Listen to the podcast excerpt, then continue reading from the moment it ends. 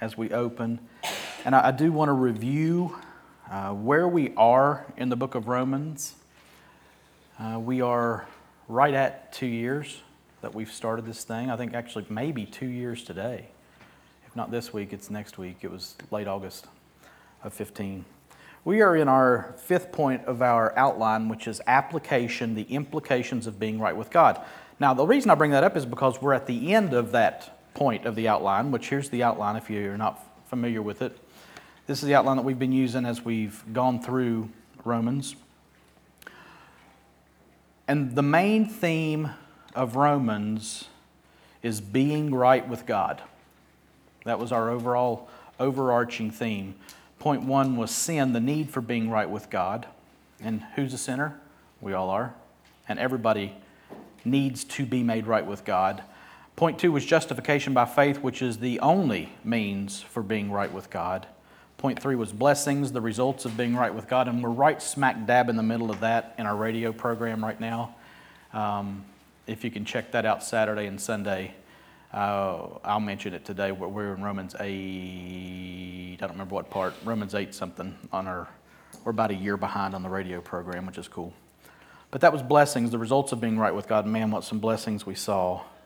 Then we spent some time in Romans 9 through 11.4 vindication, sovereignty, and who is right with God. And that puts us at application, the implications of being right with God. And we've seen from chapter 12, verse 1 through what we'll see today, some very practical how this looks in everyday life. And these last three or four messages overlap a lot. It's okay. We need to hear it over and over and over again. So some of the application points have been the same. It's all right. We still need to apply it. So now, that being said, I'm going to open after that, reopen, with a video clip. Now, let me explain something to you. This is a video clip. This is a clip from the movie The Hunger Games, the first one. And I'm not officially endorsing this movie or telling you to run out and watch it, but I was actually on the treadmill yesterday and I was watching it again. And um, this, this part came on, and I'm like, well, that's it. That's what I'm looking for. That's the illustration I'm looking for. So I want to play this. I want to give you some background. If you don't know what the Hunger Games is, blessed be your name. You're probably more righteous than I. But um, the book takes place in the future, and there was a civil war where the citizens rose up against the government. Hmm. Um, and uh, the government put them down through a bloody war.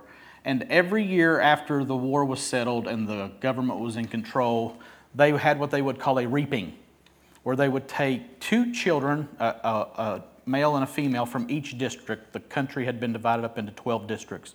And they would take two, a male and a female, from each district, and they had this gladiator type game called the Hunger Games. And whoever won was a victor. And the point was one person won, everybody else died. And it was the government's way of reminding everybody we're in control. So, this clip that I'm about to play, the white headed gentleman, Donald Sutherland, if you're familiar with him, is the president of the, of the country, nation, whatever's going on there. And he's talking to the guy who is called the game maker. So, the game maker comes up with what the arena looks like that they play in, and he controls uh, the props and what happens and that kind of thing. And he talks to him President Snow talks to Seneca Crane, who's got a wacky beard, so just get ready for that if you haven't seen his beard. Um, he talks to him about hope. Okay? I'll shut up and I'll see if this clip works. I'll see if this clip works. It may not. I may have to read it. Here we go. Oh, nope. Here we don't go. Let's see if it works. We've just got a white screen. L- luckily, let's see if. Oh, here we go. Yay. Why do you think we have a winner? What do you mean? I mean, why do we have a winner? Hope. Hope. It is the only thing stronger than fear. A little hope is effective. A lot of hope is dangerous. It's Pakistan, as long as it's contained. So, So, contain it. Okay, now let me, some of you may have missed the word that he used. I'm going to reread that. He says, Seneca, why do you think we have a winner? He says, What do you mean? He says, I mean, why do we have a winner? I mean, if we just wanted to intimidate the districts, why not round up 24 of them at random and execute them all at once? Be a lot faster. And he says, The reason we have a winner is hope. And he says, Hope is the only thing stronger than fear. A little hope is effective for manipulative purposes, is what he's saying. A lot of hope is dangerous. And then he says, a spark is fine as long as it's contained. And he says, so? And he says, so contain it. And what's happening in the movie is the districts are starting to get hope that they could break free from the government. And he's saying, contain that spark. That's the enemy. Okay? This is. Professor, or, uh, President Snow is not a Jesus figure in the movie, just so you know. so the enemy is saying, contain that hope because it's the only thing stronger than fear. Would you stand as we read this morning? We're going to be reading chapter 15 of Romans, verses 7 through 13. and it starts thusly Therefore, welcome one another as Christ has welcomed you for the glory of God. For I tell you that Christ became a servant to the circumcised to show God's truthfulness in order to confirm the promises given to the patriarchs, and in order that the Gentiles might glorify God for his mercy. As it is written, Therefore I will praise you among the Gentiles and sing to your name. And again it is said, Rejoice, O Gentiles, with his people. And again, Praise the Lord, all you Gentiles, and let all the peoples extol him. And again, Isaiah says, The root of Jesse will come, even he who arises to rule the Gentiles. In him will the Gentiles hope. May the God of hope fill you with all joy and peace in believing, so that by the power of the Holy Spirit you may abound in hope. Let me pray. God, we believe that what we just read is your very word. God, you have just spoken to us, and you have been speaking to us this morning through your word through the table. And I pray that by the power of your Holy Spirit, God, that you would instruct us and teach us that we might be more like Jesus and that we might abound in hope for your glory. We ask it in Jesus' name. Amen. You may be seated. Reading that, it's not hard to see what we're talking about this morning, is it? hope. Um, the passage today initially was to be 8 through 13, but we want to kind of fold in uh, verse 7 to set the context and to help bring this thing uh, full circle. So, uh, last week we looked at verses 1 through 7. And we saw that there was an overreaching purpose, an overarching purpose in all that God has done, all that we are to do, and all that is written in the scriptures. And that goal is what? The glory of God. Therefore, welcome one another as Christ has welcomed you for the glory of God. That's what uh, verse 7 points us to. And as it does so, it exhorts us to welcome one another, weak and strong. Now, let me be, let me, honesty, amnesty day. I won't, I will never bring this up again, okay? I will never throw it in your face. How many of you are sick of hearing about weak and strong? Yeah, liars. I'm not sick of it, but man, it gets hard to discern who's right, who's wrong, who's weak, who's strong. And what is my responsibility? That's we belabored that point on purpose because it is hard, but it's super duper important to the point of I said super duper. Where'd that come from? Things come out of my mouth sometimes. it's very important that we understand the obligation of the weak and the strong to welcome one another, to the point that Paul even said it's a matter of life and death. Because some have shipwrecked their faith because they violated their conscience. So we spent a long time talking about that, and it is a big deal, especially for the stronger brother to look to the weaker brother and forfeit, the stronger brother, his freedom so as not to violate the weaker brother's conscience. And why? Welcome one another as Christ has welcomed you for the glory of God. That's the point of it all. And we've talked a lot about this. So, welcome one another weak and strong as Christ has welcomed us weak and strong. Christ has welcomed both, right?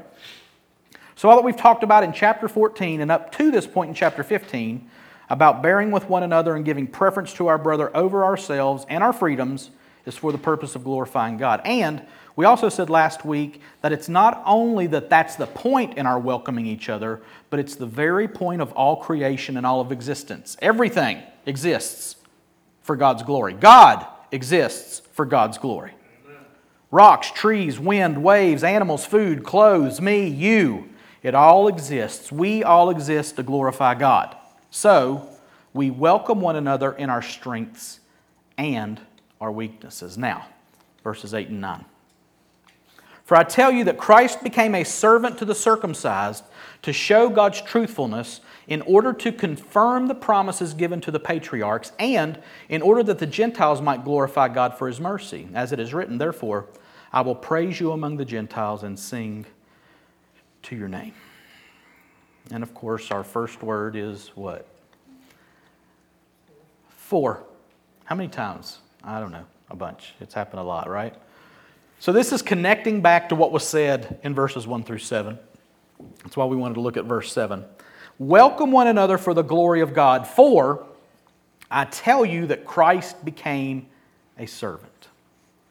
So, we welcome one another as Christ has welcomed us, for Christ became a servant. His servanthood, his service, is the basis of and the example for our welcoming and bearing with one another. But, now, here's where we ask questions of the text. Never just read your Bible. Read your Bible and ask questions and pray and think. Think, Christian. Use your brain by the power of the Holy Spirit. I want to ask you a question. Jesus became a servant, the Christ became a servant, but who did Jesus serve in this verse? This is pretty interesting.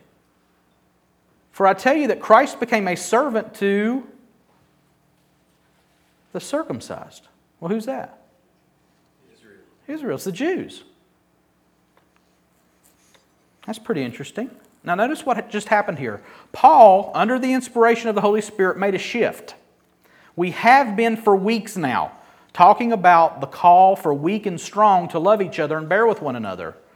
But what's the two groups that we see here? He says, Christ became a servant to the circumcised in order that the Gentiles might glorify God for his mercy. So we've moved from weak and strong through verse 7 into 8 and 9, which has moved to Jews and Gentiles. Now, is that saying that one's weak and the other strong? No, it's not. Now, there may have been instances where one was weak and one was strong, one was a Jew, one was a Gentile. But we, we, we just made a shift. And that's important to note. Listen, don't mindlessly read your Bible. Look at what it's saying. Pay attention. I'm not fussing at you, I'm exhorting you, okay? Hard to tell. It is hard to tell, sorry. So it's not the weak and strong, for I tell you that Christ became a servant to the circumcised in order that the Gentiles might glorify God in verse 9. Our example in Christ to bear with weak and strong is embodied in his service to the circumcised, his service to the Jews, in order that the Gentiles might glorify God. Now, what's that all about? Let's start here in verse 8. We'll get there. So, Christ became a servant. Now, let me just say quickly that is really a life changing statement. Christ became a servant. Let me read you something. We talk a lot about serving God. For even the Son of Man came not to be served, but to serve, and to give his life as a ransom for many.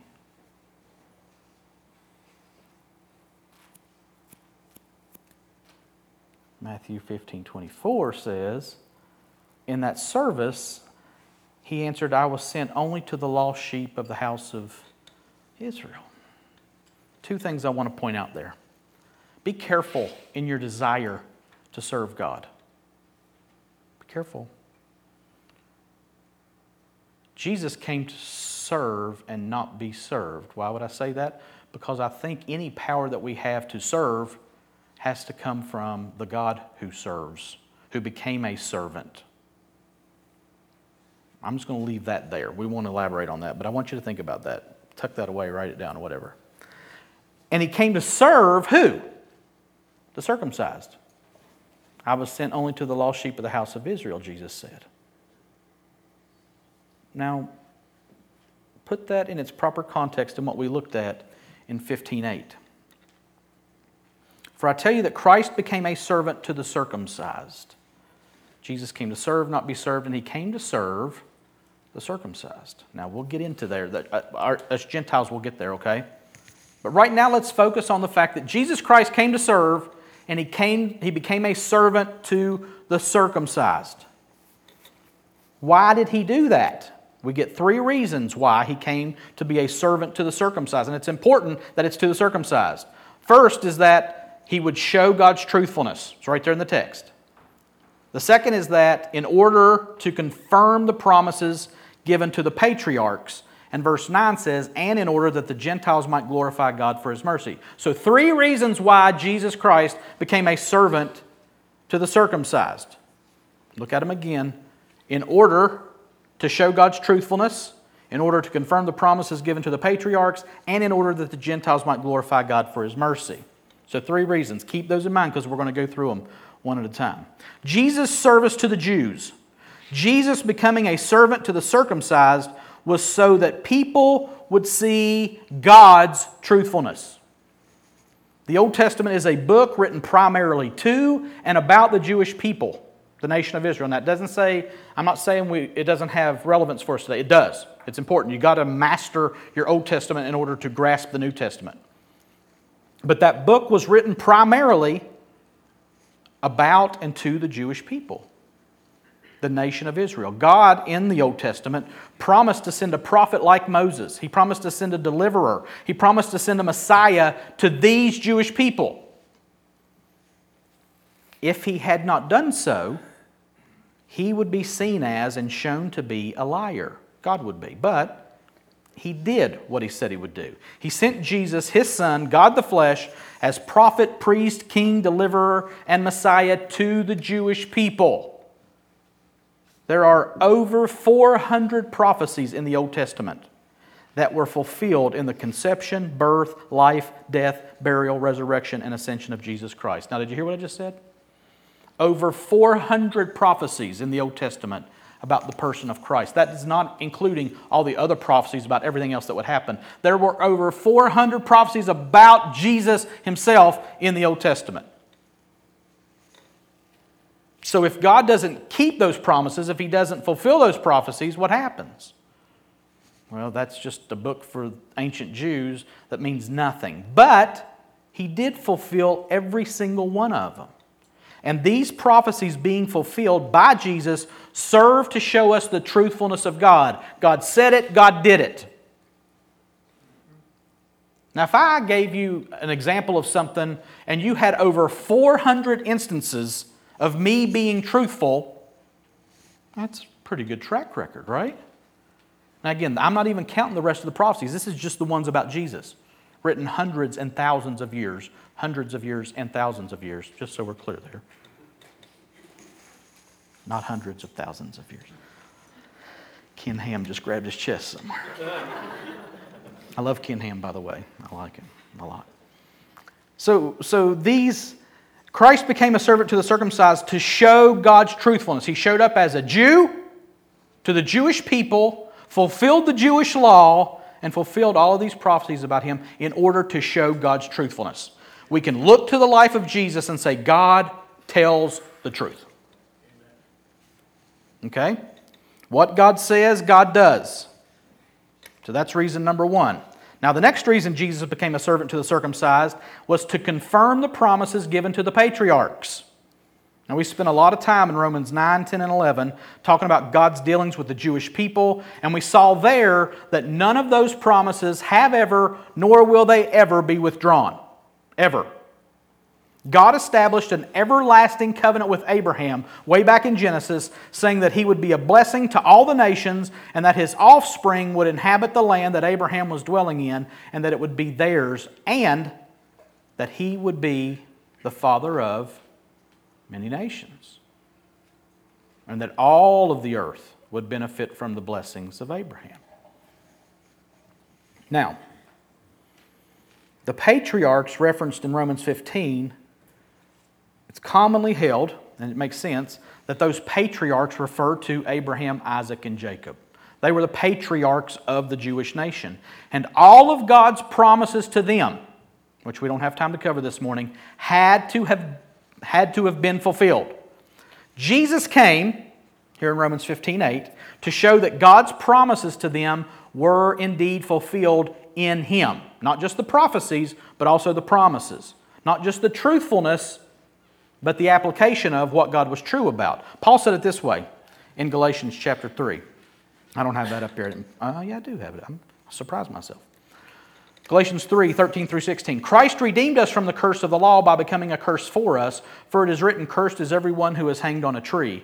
So that in Christ Jesus, the blessing of Abraham might come to the Gentiles, so that we might receive the promised Spirit through faith.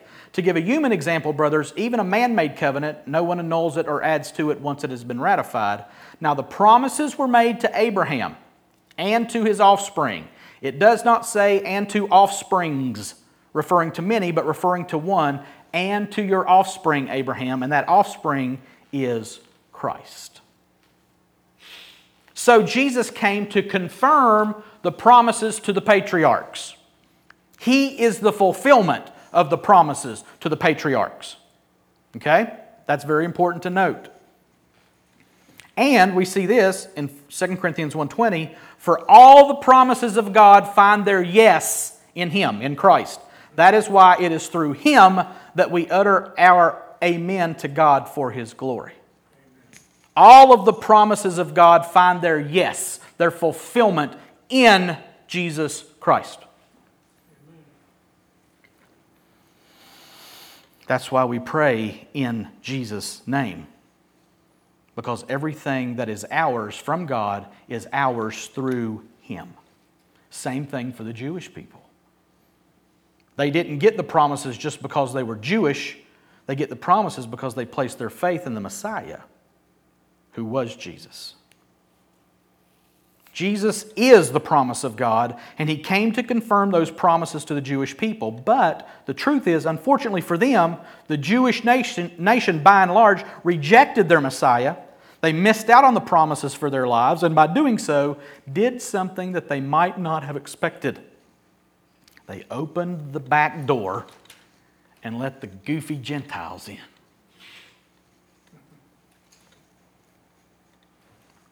And in order that the Gentiles might glorify God for his mercy. That's why Jesus became a servant to the circumcised, the third reason, in order that the Gentiles might glorify God for his mercy.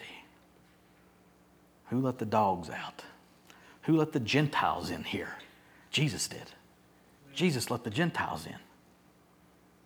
They missed their Messiah and they opened the door for the Gentiles to receive the very promises they were seeking to receive.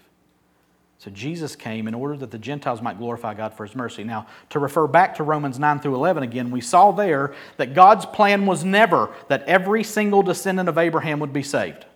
Jacob I have loved, and Esau I have hated before they ever did anything good or evil. God's choosing. And God's choosing was never choosing every descendant of Abraham. Never. Was never his plan. That was 9 through 11. Go back and listen to it. We don't have time for that this morning. It was always God's plan to reach the Gentiles, however, not every Gentile. And here in Romans 15, we see that part of the reason Jesus became a servant to the Jews was so that the Gentiles might glorify God for his mercy. Jesus' work was done not for Jews only, but also for Gentiles, so that all could come to God and receive grace and forgiveness of sins. And he came in order to make these two groups one. The beauty of the people of God is that we are one body with all kinds of different people from all kinds of backgrounds and ethnicities and socioeconomic standings and skin colors and cultures. Jesus Christ is Savior to all aside. If you got your ears on, if you got your eyes on, you see what's going on in Charlottesville right now.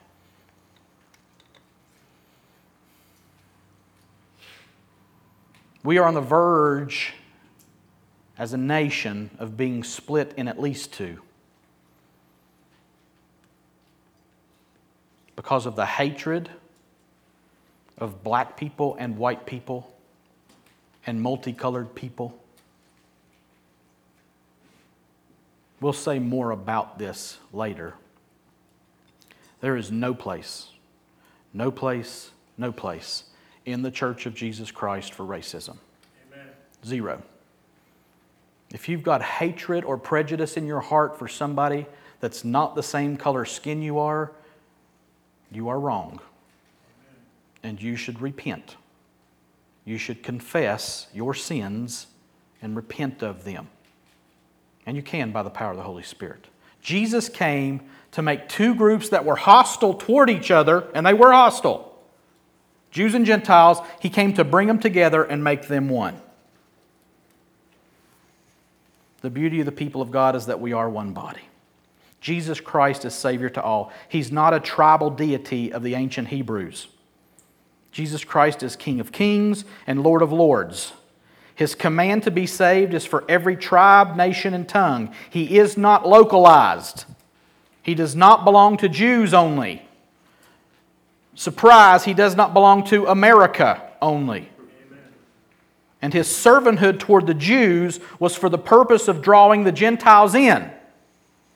And this would have been a pretty big deal in the church in Rome, which would have been made up both of Jews and Gentiles. So now, to follow the flow of thought from chapter 14, we're reaching way back till now. We are to bear together with each other, weak and strong, and we are to bear together Jew and Gentile, black and white.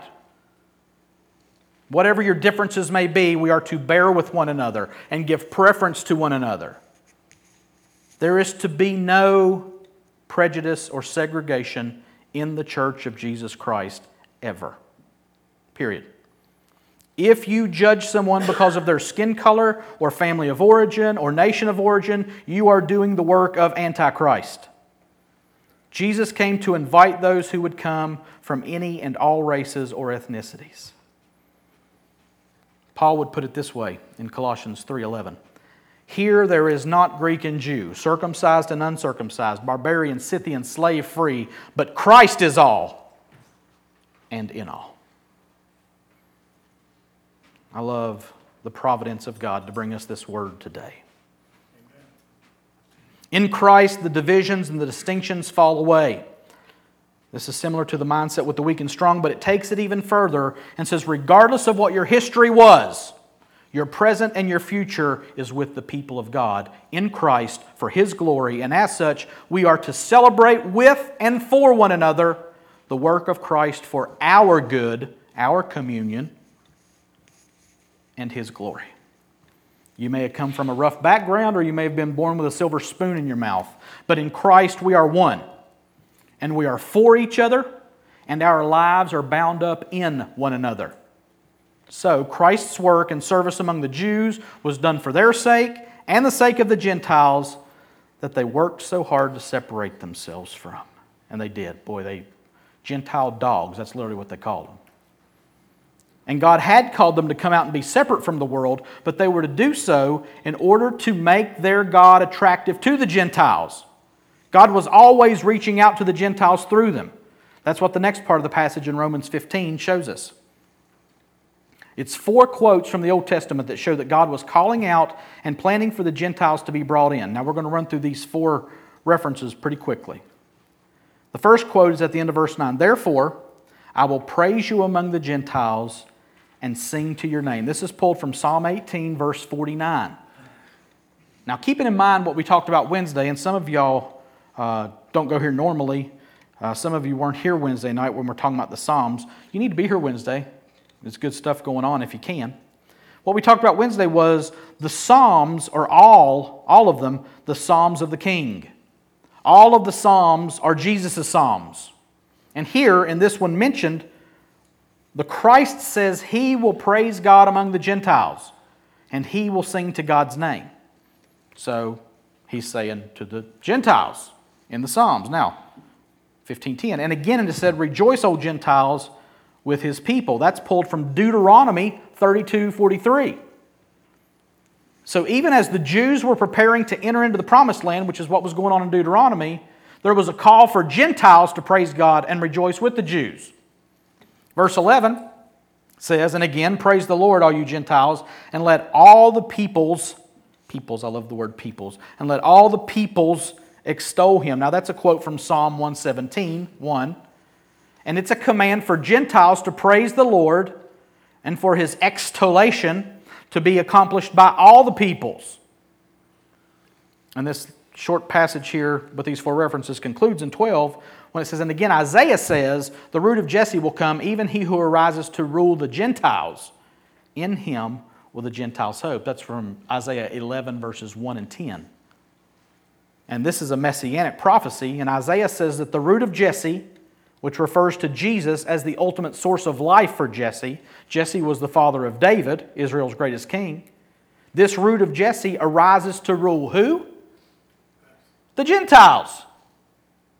David, Israel's ideal king, ruled over Israel as God's people, but Jesus, the greater David, was not to only rule over Jews, but over Gentiles and the Jews. The hoped for Messiah of the Jews would also be the hope of the Gentiles. We see it plainly in these four quotations, which, oddly enough, if you look at those, pulled from all three major sections of the Hebrew writings law, prophets, wisdom literature. We saw Deuteronomy from the law, we saw two Psalms, and we saw the prophet being Isaiah. So this guy, Paul, under the inspiration of the Holy Spirit, top notch. He covered their whole Bible basically in those four quotations. It's like God knew what he was doing or something.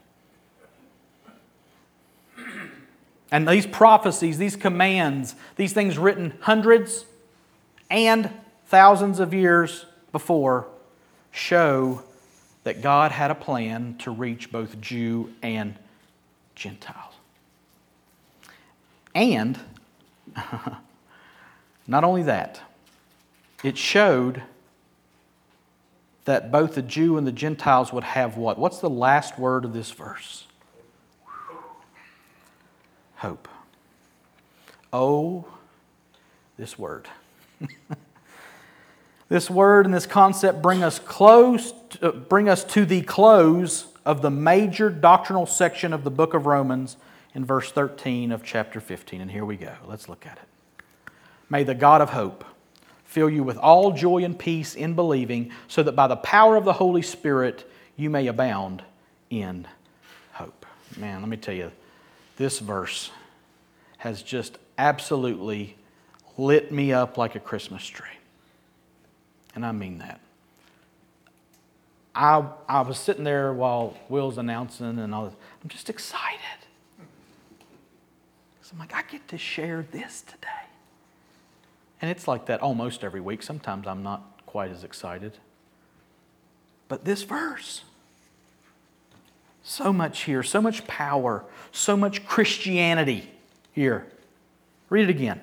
May the God of hope fill you with all joy and peace in believing, so that by the power of the Holy Spirit you may abound in hope. Now, after spending chapters 12, 13, 14, and 15 up to this point, giving us numerous and specific ways to let love be genuine, Paul concludes this section and the major points and theme of his letter with this verse. And what does he highlight? What does he pray for? Because that's what this is. This is a prayer.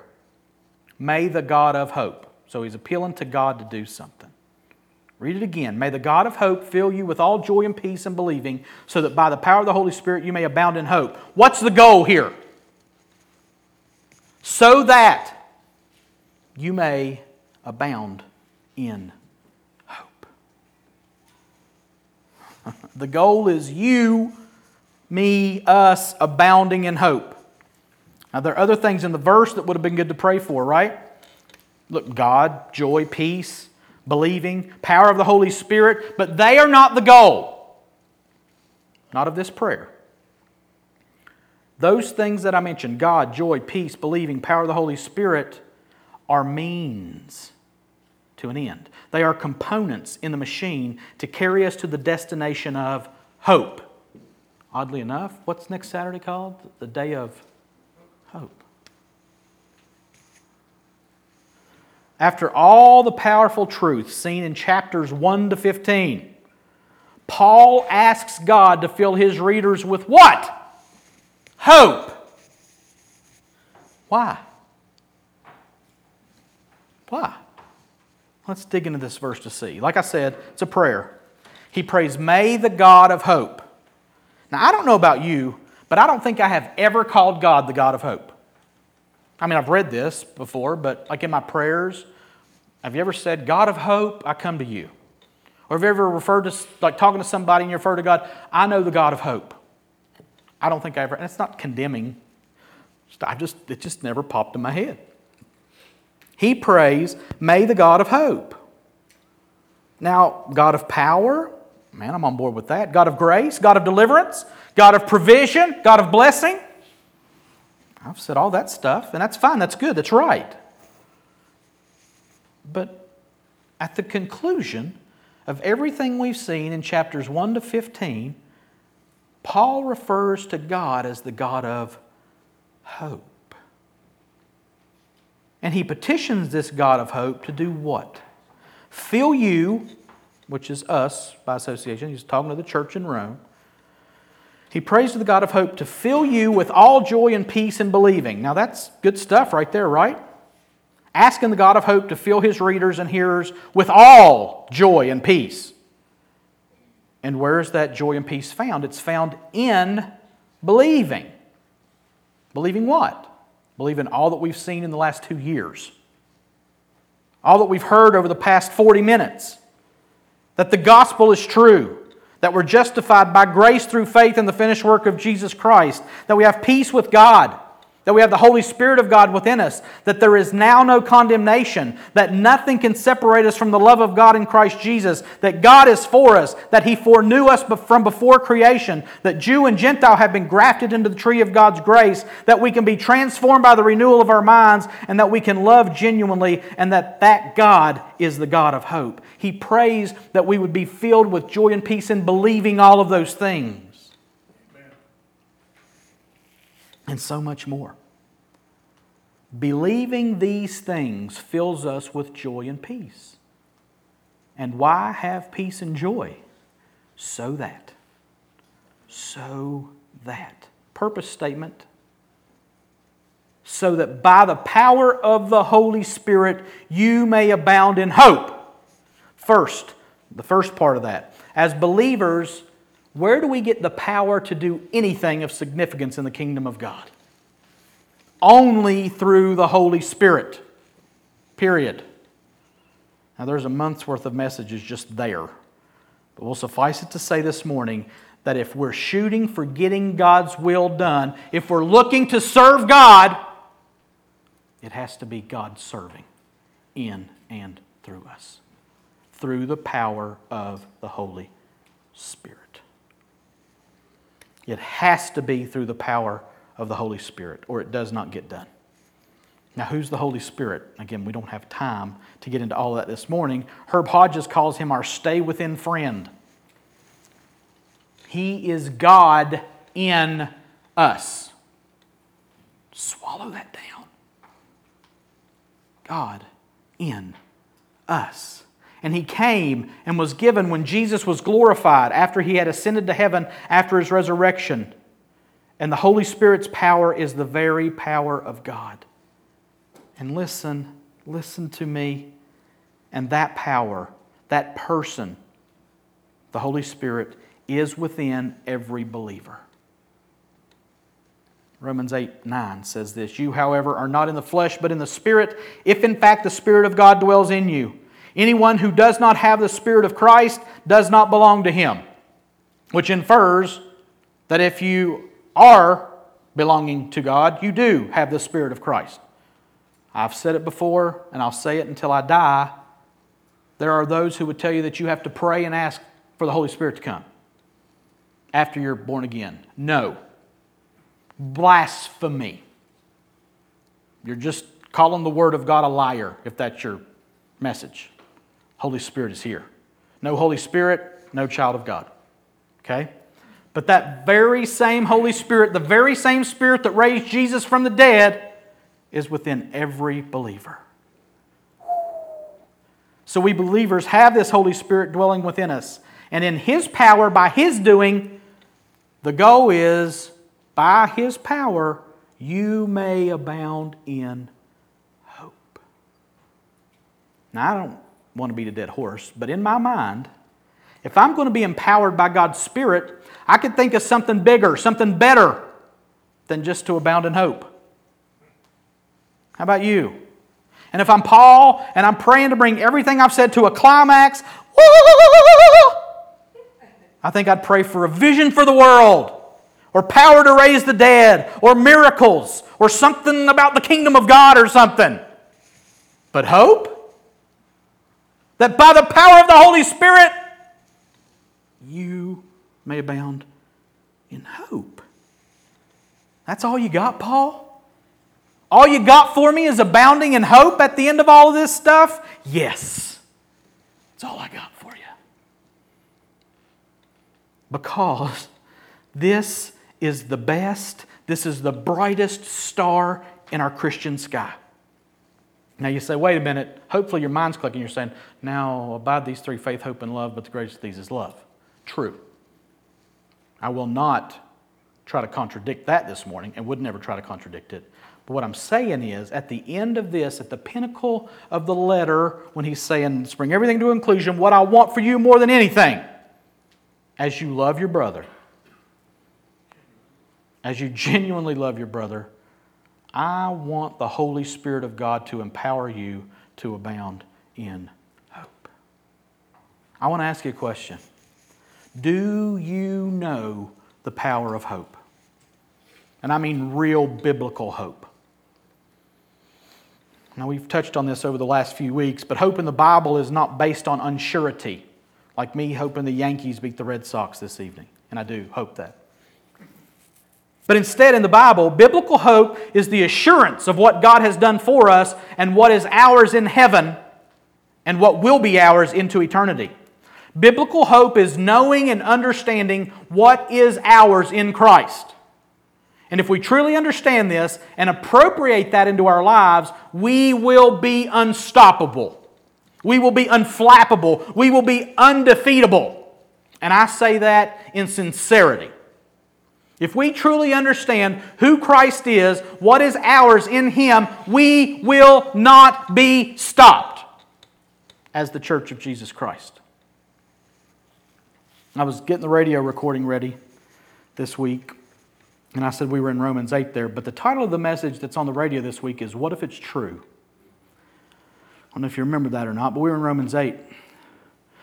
But I want to ask you that this morning as we deal with hope.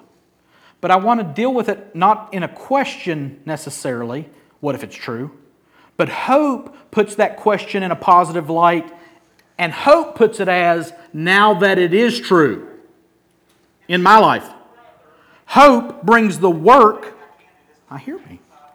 Hope brings the work of God, the promises of God, and the very life of God into the life of the believer. Let me say that again. Hope brings the work of God, the promises of God, and the very life of God into the life of the believer. Hope is the fuel that makes the vehicle of the Christian's life go. Hope is the all we've got and the all we need when the Spirit is in and with us. Now, back to the video that I showed of President Snow. This morning, he said, Hope is the only thing stronger than fear.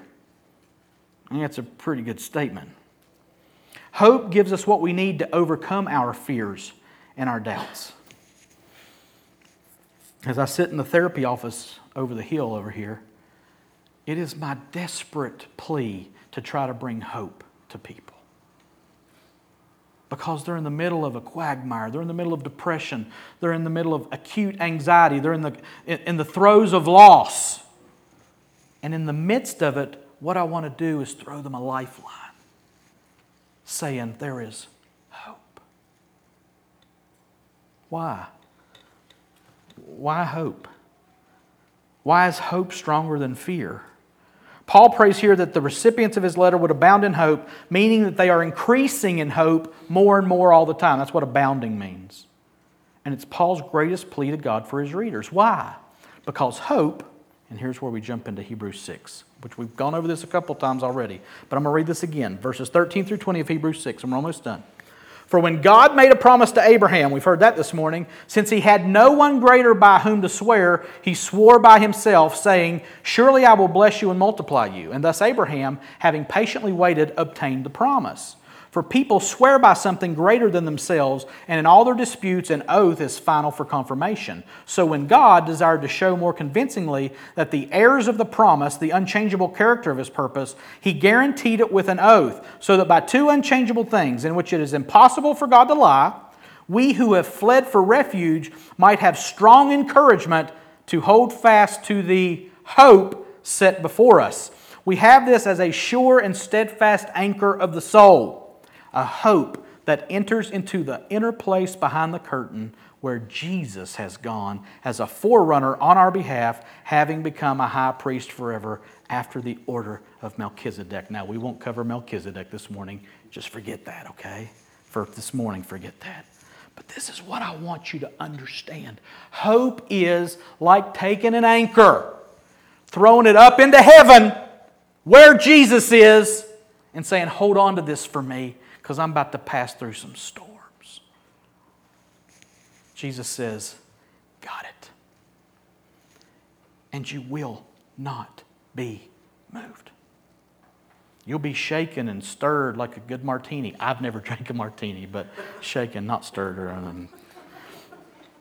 We have this as a sure and steadfast anchor for the soul, of the soul, a hope that enters into the inner place behind the curtain where Jesus has gone. Listen, Jesus is holding the rope. And not to rhyme, but that's our only hope. That's the only hope that we need. Jesus is holding the rope. He is the anchor that is behind the veil. He ain't moving, y'all. He ain't going nowhere. When he finished the work, Hebrews says, he sat down at the right hand of God. And one day we're going to gather around that throne. By his doing, because of his faithfulness, the anchor is going to pull us to himself. And that's biblical hope.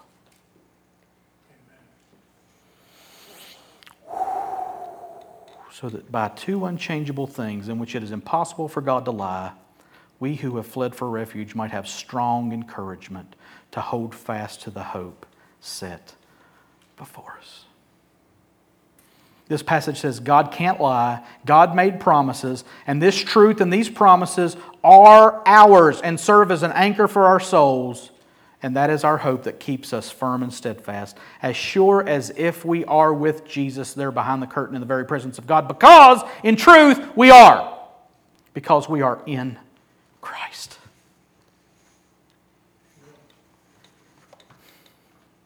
That hope, that anchor is the Holy Spirit's goal and point in our lives. So, yeah, Paul, pray away that I, that we might abound in hope. Full assurance and overflowing with confidence in God and His work. What He said He would do and what He said He's going to do.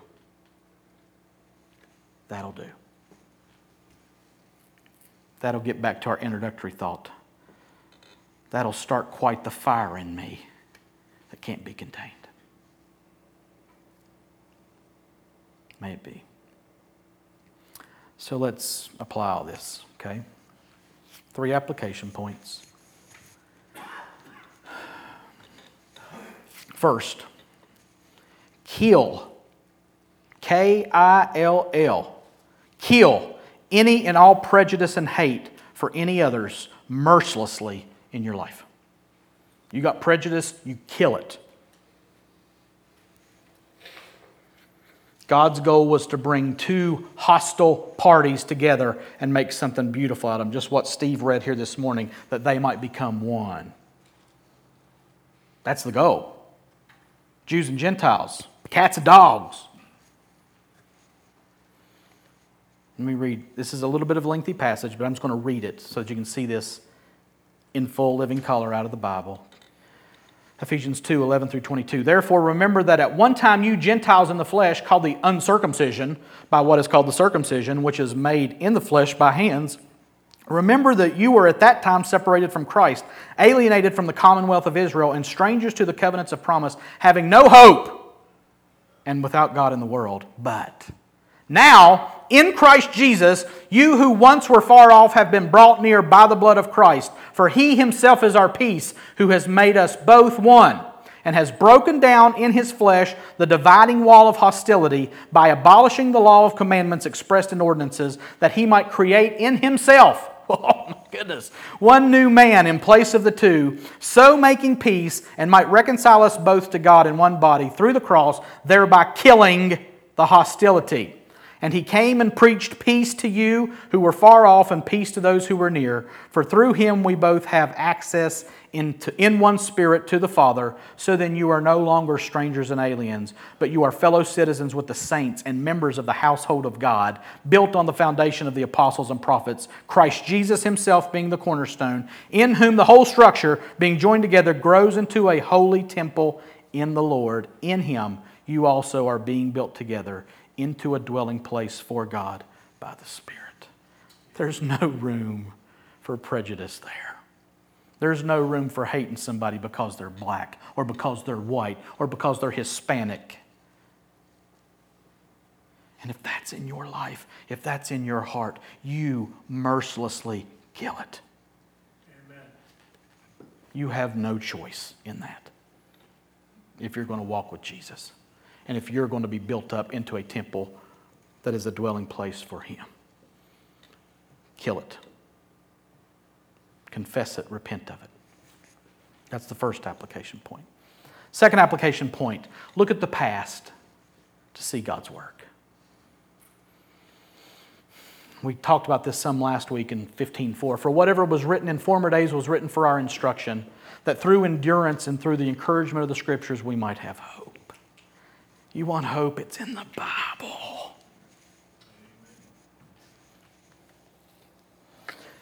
Listen to me, younger folks. These are not stories that somebody collected to teach us a good moral lesson. You get the Bible, you get history. Real history.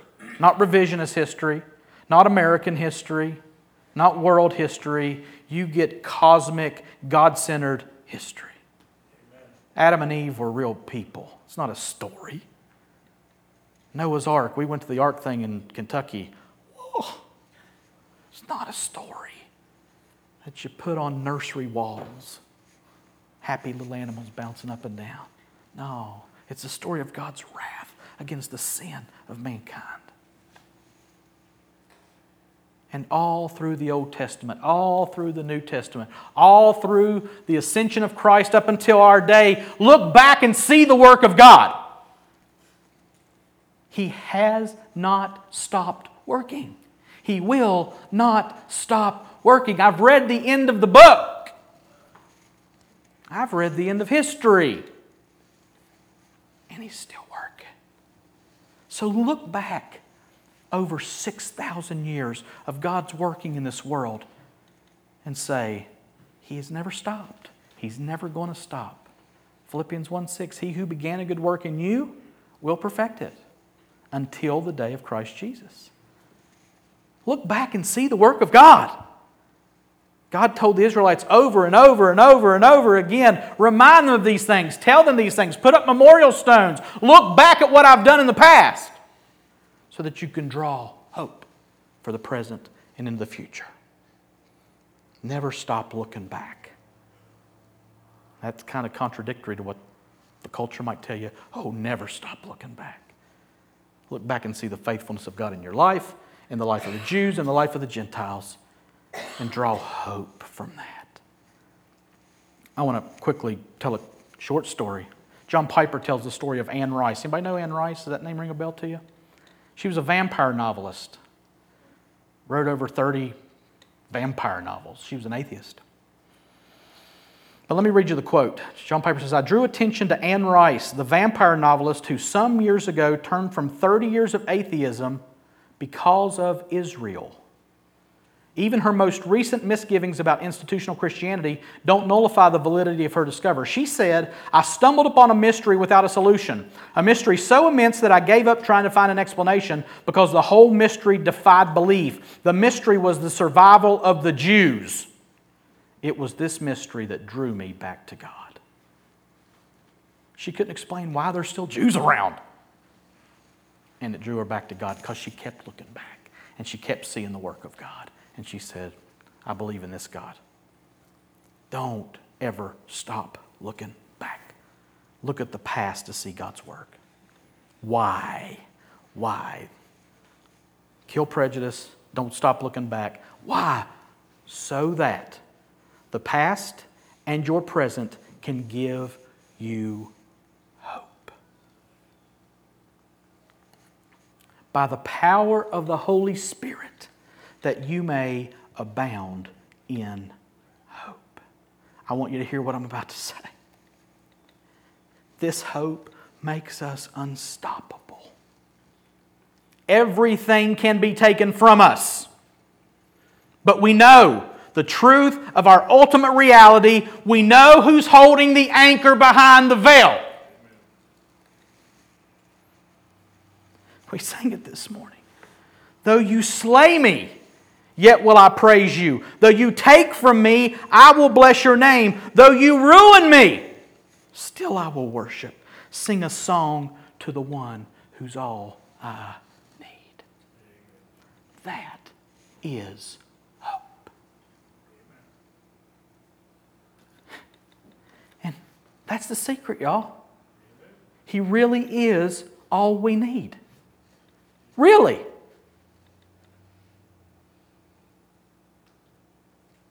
Though you slay me, yet I will praise you. Though you take from me, I will bless your name. Though you ruin me, still I will worship and sing a song to the one who's all I need. Sing a song to the one who's holding the anchor of my life and who will never let go.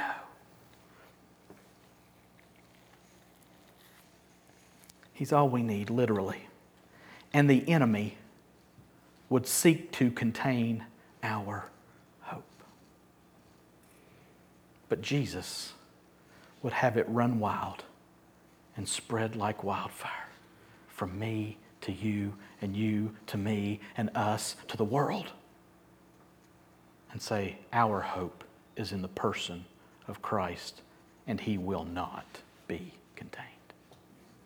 Is he safe? No, he's not safe, but he's good. And he is our only hope, and he's the only hope we need. Let's pray.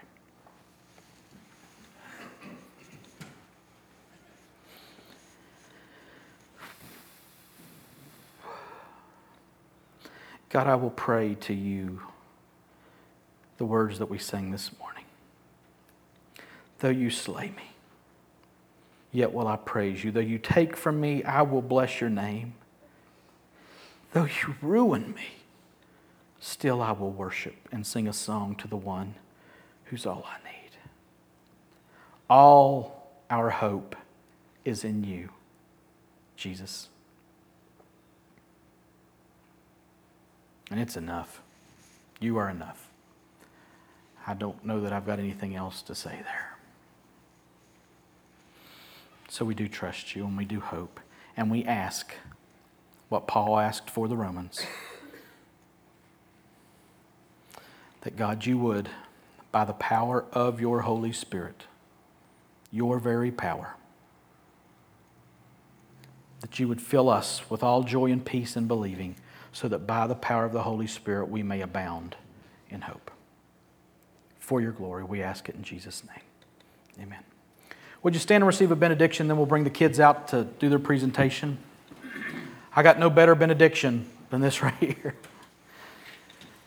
May the God of hope fill you with all joy and peace in believing, so that by the power of the Holy Spirit you may abound in hope. And all God's people said, Amen. You can be seated.